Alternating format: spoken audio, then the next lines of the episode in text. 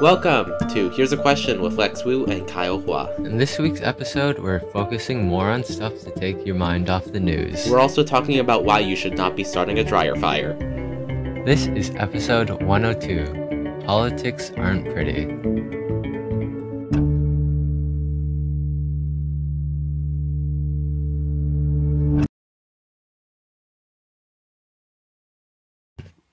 A little known secret about Lex is that he owns the last four editions of the Old Farmer's Almanac. He reads them, uses them to help predict what the weather's going to be like during the seasons, and he just likes keeping them on a shelf. However, I decided to ask whether his collection was a waste of space. Alright, so Lex, how often do you ever use the information in the almanacs themselves? I use the sunset calculator occasionally, the climate information each month to plan out stuff, and I read the segments at the end because I think they're funny. Other than that, they're a good paperweight for papers that just so happen to blow off my desk. Uh, how often do you think the. Dang it. How useful do you think the sunset calculator is? Like, what is it used for, if you want to explain it to me for a bit, along with the other things that you find useful? The sunset calculator is useful for those times when you just want to know when the sunset is, but you want to do it old school style. It's a lot more captivating than trying to do some formulas to try and figure out your sunset time compared to just going to Google to figure it out. Hmm. Well, that's actually pretty cool. How often do you pick up the book to read anything that you might need? Sometimes. Sometimes I also just leave it sitting there to gather dust. Huh. Alright, well, do you think it would be a smart investment to like buy each edition for some significant amount of time if the data is correct and useful? I feel like it might be since it's only a hundred dollars for a solid decade. Considering that it's a useful book to some people and not for others, I think that I benefit from this more than the company that makes these benefits with their money. I understand that this book isn't for everyone, just like the Electrical Engineering Reference Manual, 5th edition by R.B. Yarbrough. However, I use it for stuff. It's not that bad of a book, even though there are advertisements on every page. This is sounding like the price tag was subsidized by inve- This is sounding more and more like the price tag was subsidized by advertisers.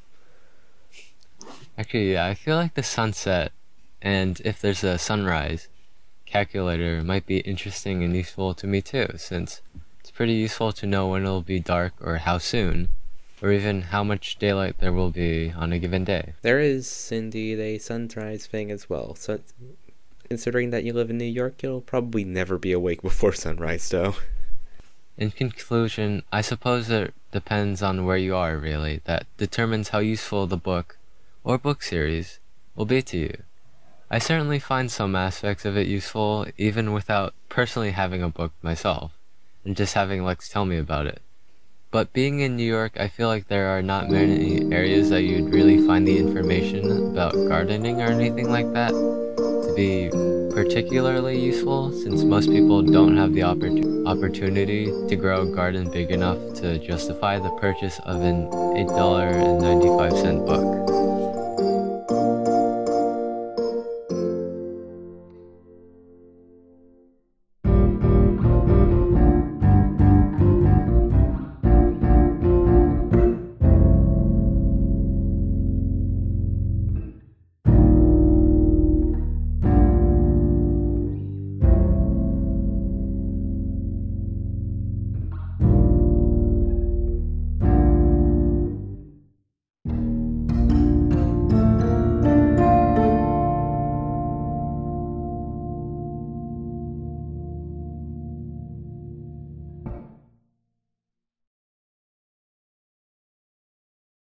I'm currently employed at a local grocery store in New Hampshire. Kyle doesn't have a job. Inflation is through the roof this year. Let's see if you can guess the price of the food at the store I work at. So, first of all, how much do green bell peppers cost by the pound? 99 cents per pound, 1.99 per pound, 1.59 per pound, or 2.59 per pound? I feel like they cost 159 per pound. 1.99 per pound. Ah, How much does a pack How much does a 35 pack of 5 gum cost? 159, 229, 279, or 379? I feel like it would be 379.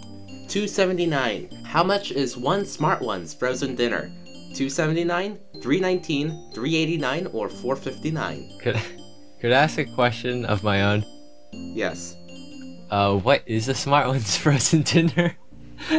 It's just a frozen dinner by a random company that has the trademark of Smart Ones. Hmm. Okay. They're about the size of your regular frozen dinners. Hmm. The thing is, I don't exactly know how big they are, so I'm gonna guess 429. 279. How much was the Poland Springs 24 pack water selling for on April 16th, 2022? 239, 333, 366, or 429? I feel like it would be 366. You got one correct. Oh, nice. How much does a small pack of organic raspberries run you? 239, 259, 369, or 399? Hmm. I'm gonna guess 399. You're correct on that as well. Hey. That's nice. how you get more for your dollar. Even though the Walmart down the road has cheaper prices on frozen food. This segment was not sponsored by my current employers. Now, a word from our actual sponsors. This podcast was distributed by Anchor. Go and host your own podcast by going to anchor.fm. This podcast was also supported by listeners like you. Thanks for listening. We'll be back after this break.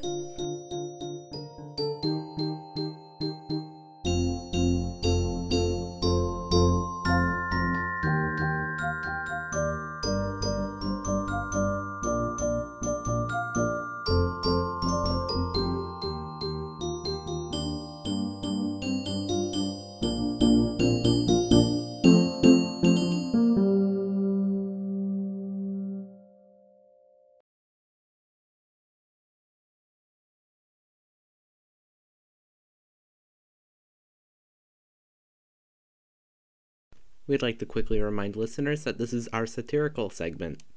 Don't take anything seriously. Please.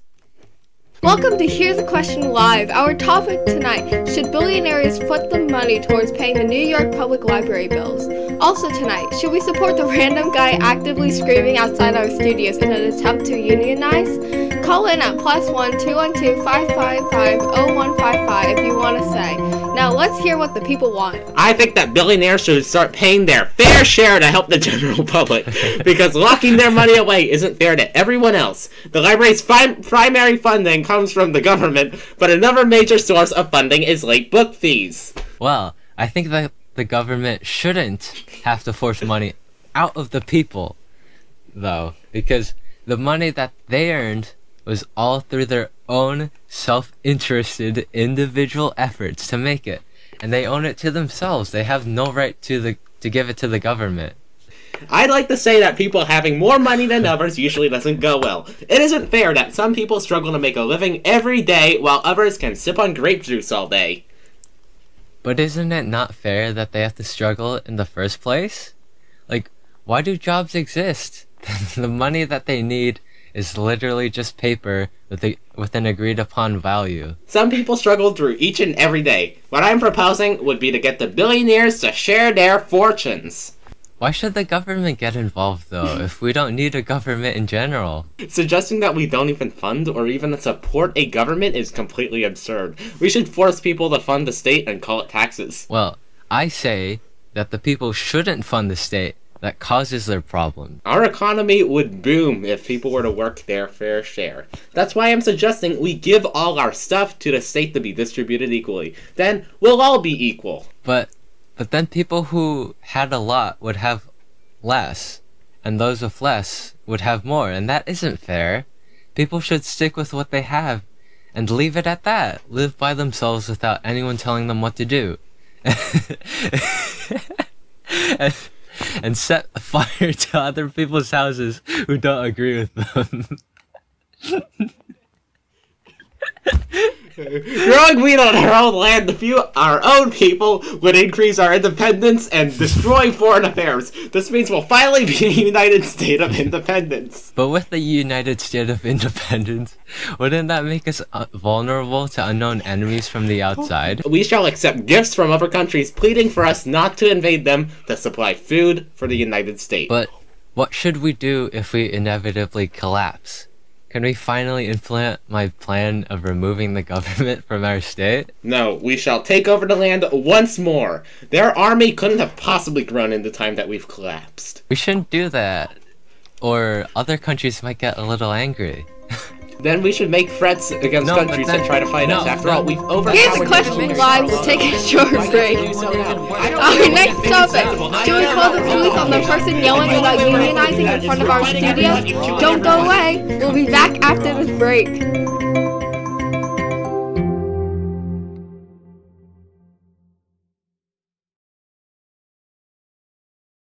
Alright, welcome back from the break. I'm going to be hosting the Stolen from the Reference Books segment, which means Lex will definitely be having a lot, a lot of fun with this one.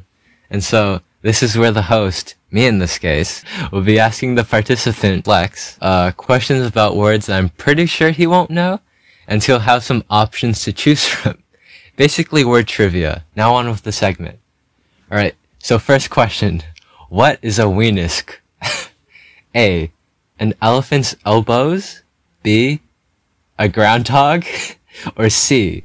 A wild hog tusk? I'm gonna guess B. That is actually correct. It is, in fact, another name for a groundhog. Alright, so question two. What is mauve? A. A color, specifically a pale purple. B. A mispronunciation of move. or C. A light rain in the aftermath of a hurricane. I'm gonna guess B again. Okay. okay, well, that is wrong. It is actually A. A color You can't deny it. You cannot deny it because they're because it's technically a mispronunciation of move. So three. What do you think the word kaolin means? A. A type of leaf. B. A type of a light Okay. shade of purple. Pottery or a vase or something.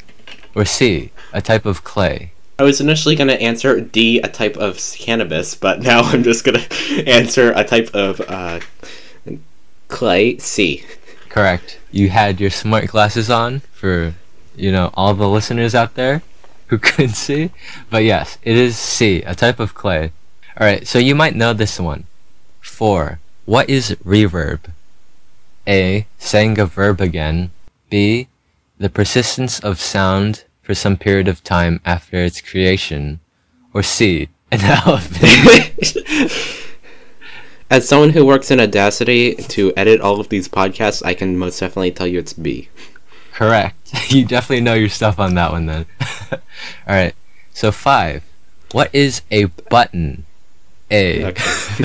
An obsolete unit of measurement. B. A thing that fastens clothing in place.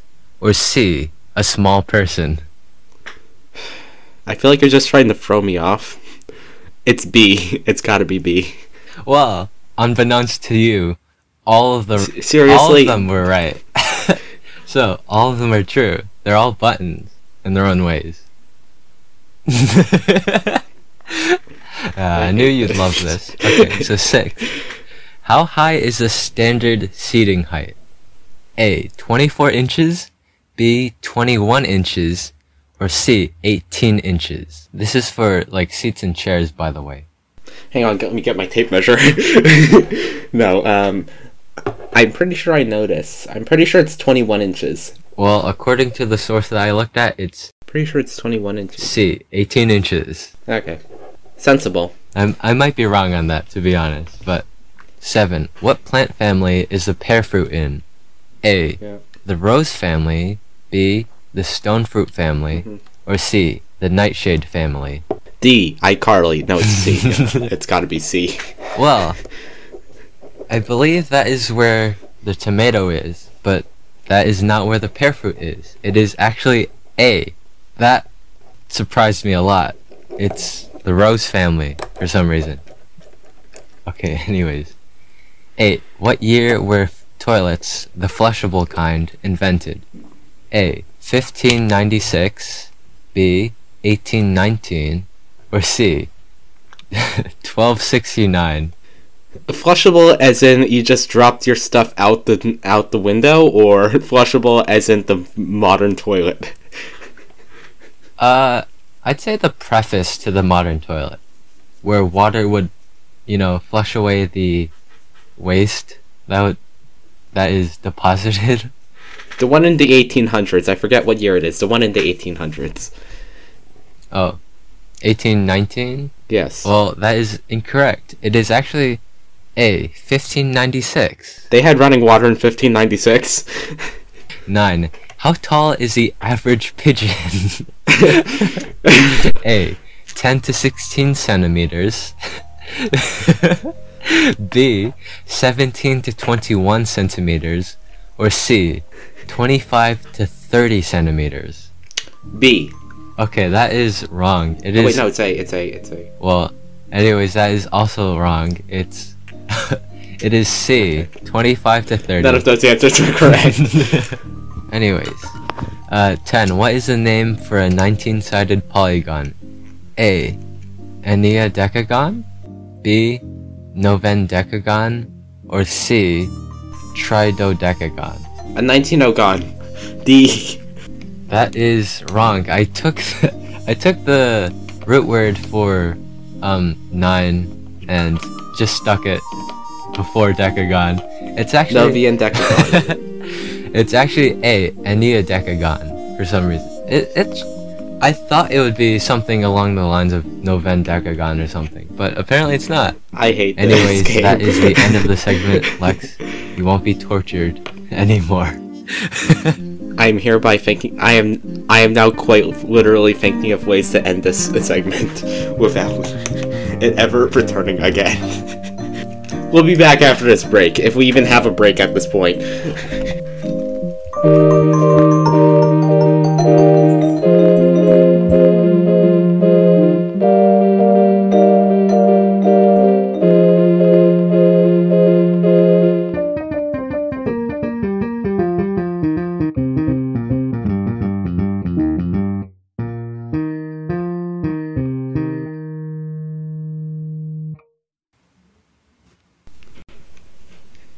User manuals help people with figuring out how to do something.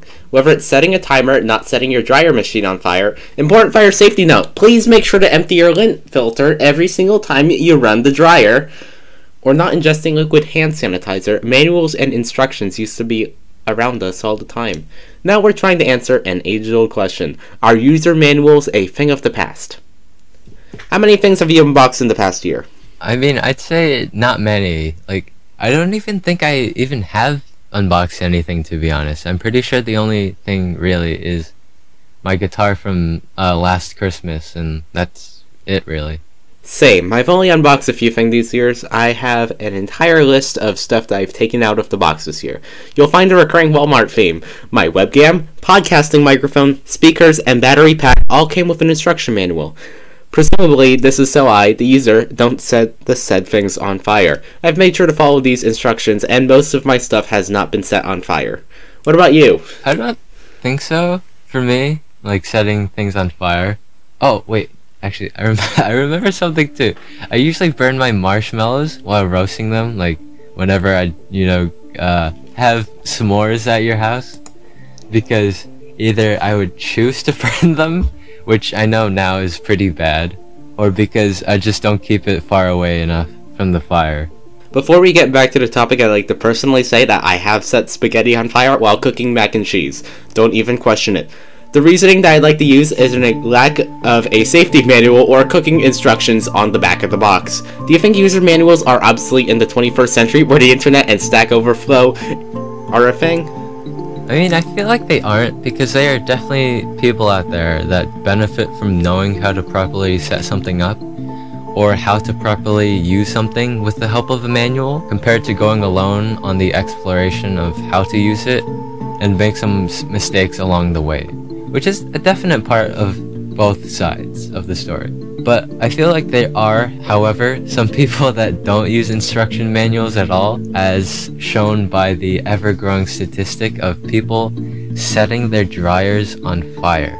Do you think most companies should stop putting manuals in their boxes for the most part? I'd say most because some items like calculators and smoke detectors and washing machines and drying machines should require a manual.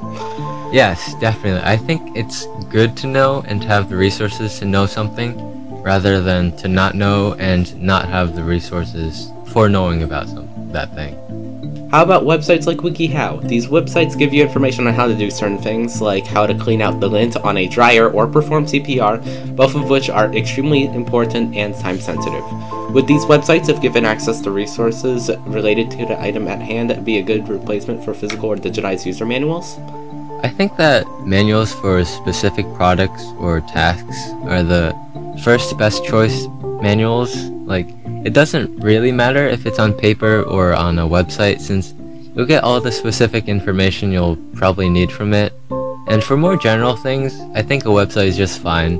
Since you have the essential info that you need, and it doesn't re- really have to be searched for throughout an entire space, like searching an entire room or house for it compared to a Google search, which is a lot more easier to do. Once again, we'd like to stress how important it is to clean your dryer of lint before you turn on the dryer.